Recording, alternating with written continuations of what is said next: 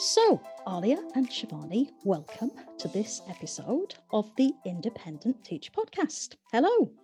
Hello. Hi. I think I wanted to start just by saying to everybody that I know Aliyah and Shivanii because they were students of um, the school I used to teach in.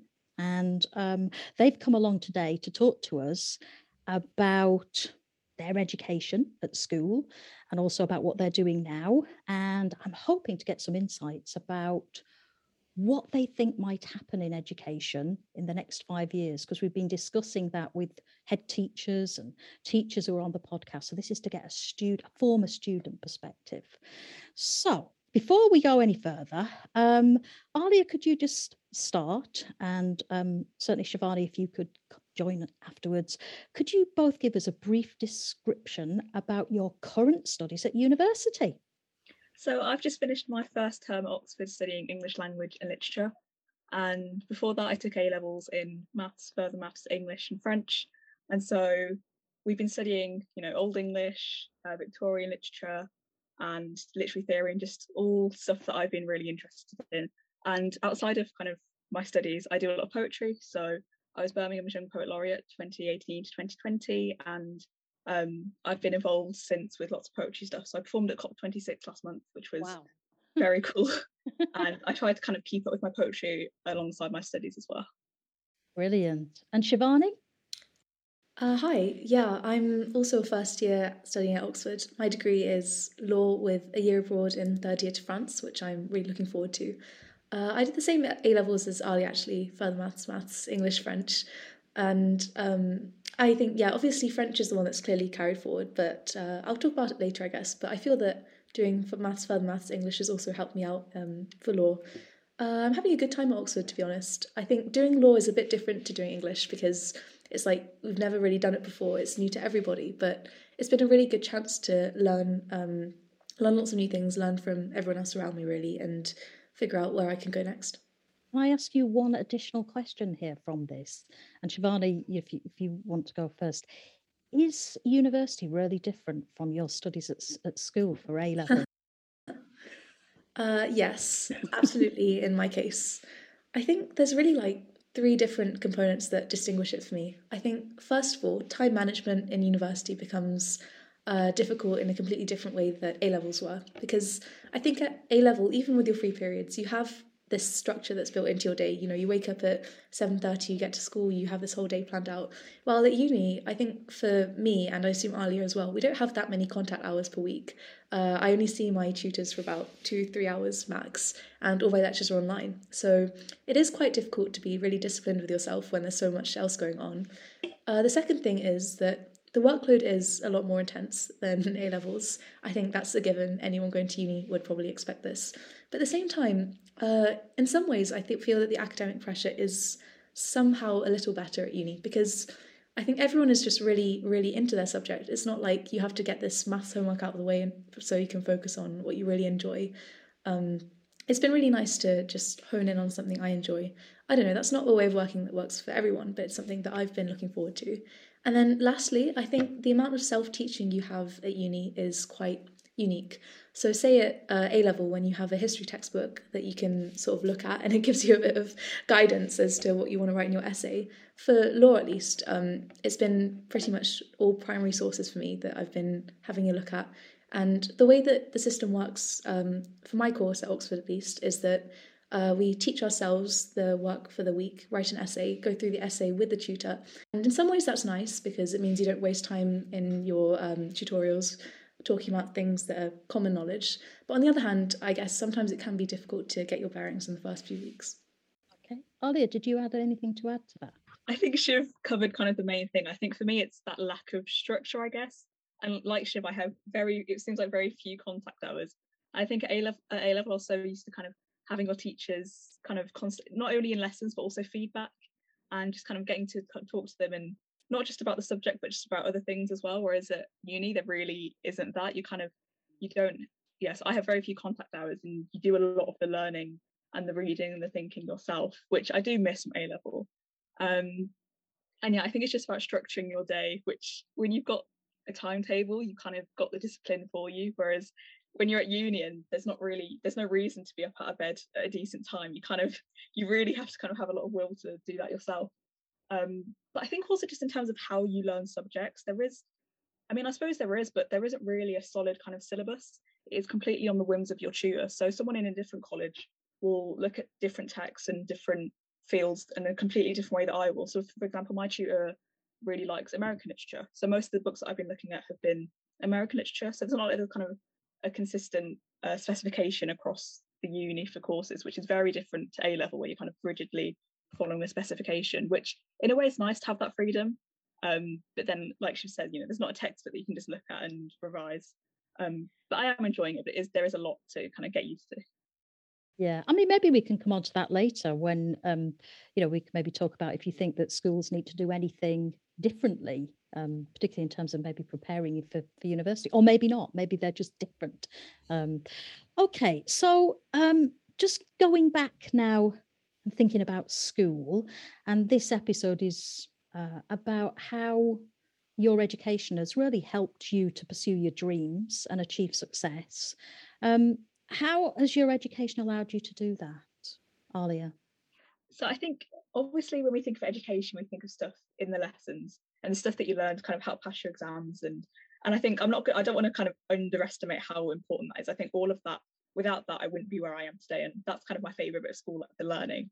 But I think in terms of stuff that I can remember that's actually helped me today, a lot of it is outside the classroom or outside the lesson. So like I said before, like chatting with teachers about stuff off the specification and just being able to really kind of follow your interest in that sense. And you know, when they like giving book recommendations or lending books and things like that. Um, and also even kind of in the common room, just chatting with different people. I think the main thing that I've taken away from school is kind of it sounds it doesn't sound very academic, but it's just an increased confidence in myself and talking to other people. I think that's the main thing that's helped me with uni is being able to kind of start a conversation with someone that I've never spoken to before and I think that confidence, it might not seem linked to learning, but when it comes to things like seminars, having the confidence to kind of speak up and say my point has been massive because it's mean that I've been able to kind of engage more with the learning.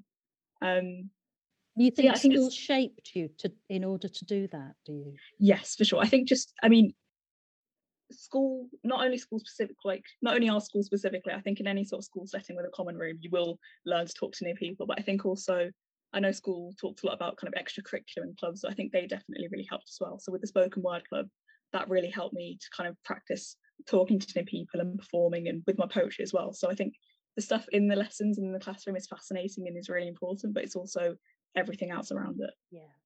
Shivanii.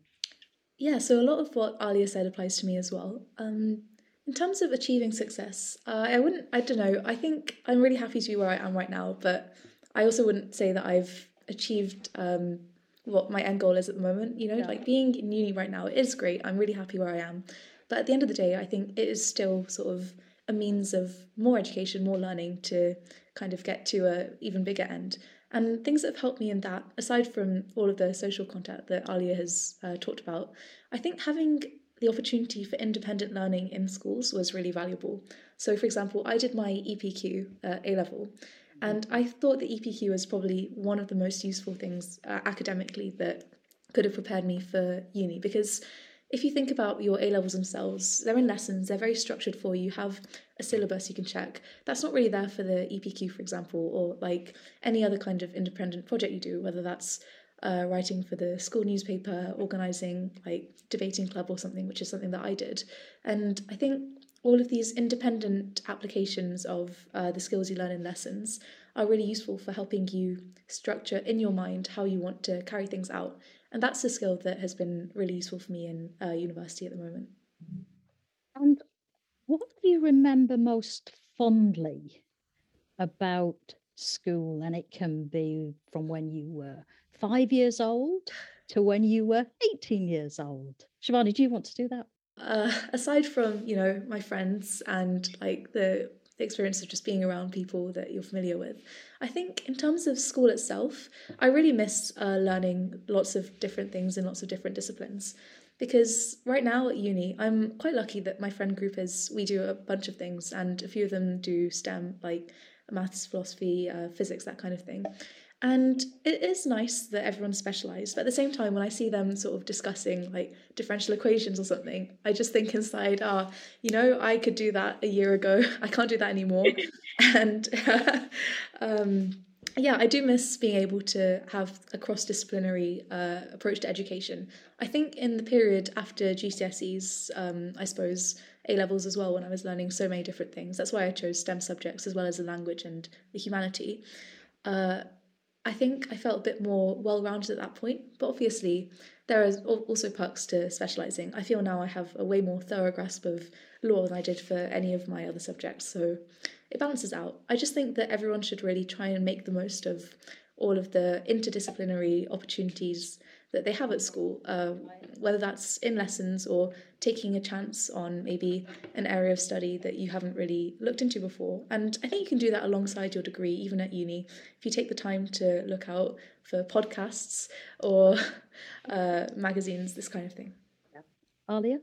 I think mine is very similar. I think the reason I think I mean, we both took a very wide set of A levels. Whenever I mentioned it, everyone's like, oh, that's an interesting mix. And I think because we both really enjoyed having that breadth of essays, language, and maths. And so I do definitely miss, you know, when you when you spent hours reading a very complicated article or book, you do miss just doing some maths questions sometimes.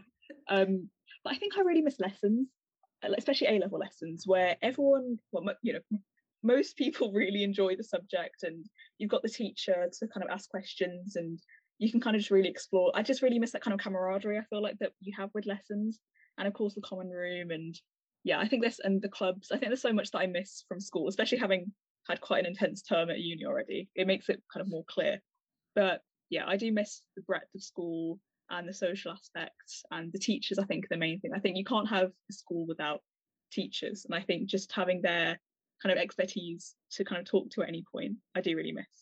For one brief moment, I thought earlier that you were going to say you remembered your history GCSE lessons so fondly. And there's some giggling there because I used to teach Aliyah GCSE history, I GCSE history. And I'm just oh, devastated that you didn't mention me. I thought it would just be obvious. I, don't, I thought I didn't just say it. oh gosh. Right. Um, that's really, you know, they're they're interesting points that you're raising there about that interdisciplinary um, approach. Now, I want to cast our minds forward, crystal ball gazing. Within the next five years, do you think that there will be any changes in schools? Do they need to make any changes or not? And, and why? Um, Aliyah, I don't know if you want to go first. I think looking back to the past couple of years that we've had, I think schools have already had to adapt pretty massively with the whole online learning thing. And so I think having that, I think having that as an option, I think will be, I think technology and things like that will be used more. Whether that's a good thing or not, I'm not sure because I think one thing over lockdown is that it's not kind of a level playing field and it's not accessible to everyone but I think that might be an option. And I think in terms of subjects offered, whether schools are going to kind of focus on having more G- GCSEs and different types of GCSEs um, and different subjects, or if they're going to choose kind of specialise and focus on a few.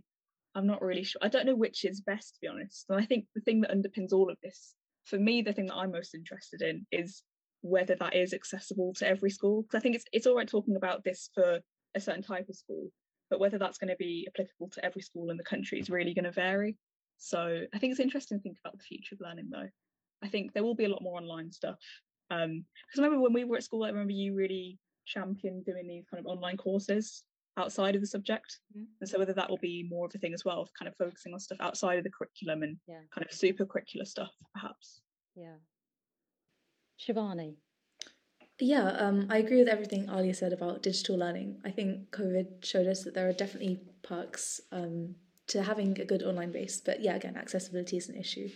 I think in terms of the more fundamental curriculum aspects, I think we can maybe see a move away from super standardized testing coming up because if we think back to um, you know the whole faff with predicted grades and how you're going to extrapolate from data that was all a bit much i think it was it's, it's difficult because at the end of the day like how talented a student is how they're going to perform in their end of year exams you can't really measure that by just looking at a set of data or numbers on how they've done before that's not we need a more holistic approach. And I guess one way that schools might move towards that is by having more um, independent projects, having things like uh, coursework. I think a lot of schools have moved away from coursework, but I think in some ways that is a bit of a shame because, for example, we had our English coursework and I remember and French as well. And I remember both those subjects. It was it was just really nice to get to explore something that you're passionate about and you're not directly being measured against other people. I think maybe a holistic approach to education um, that includes uh, independent learning like that as well would be a really good foundation for university, like I talked about a bit earlier with the EPQ. Um, at the end of the day, students should really like know that in the future they're not going to be ticking off uh, subjects from a list or a syllabus. It is about um, your original thought, your original initiative to get things done. And I think it would be really nice if schools would recognise that and incorporate some more of that independent free thinking into your uh, curriculum. Uh, some of my guests have been talking, teachers have been talking about reforming um, the education system, particularly the examination system.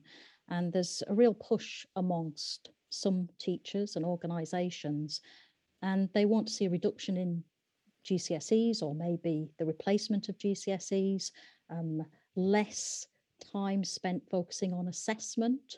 Um, they're worried about the mental health impact of so many assessments for young people. Um, you've just been through all of that.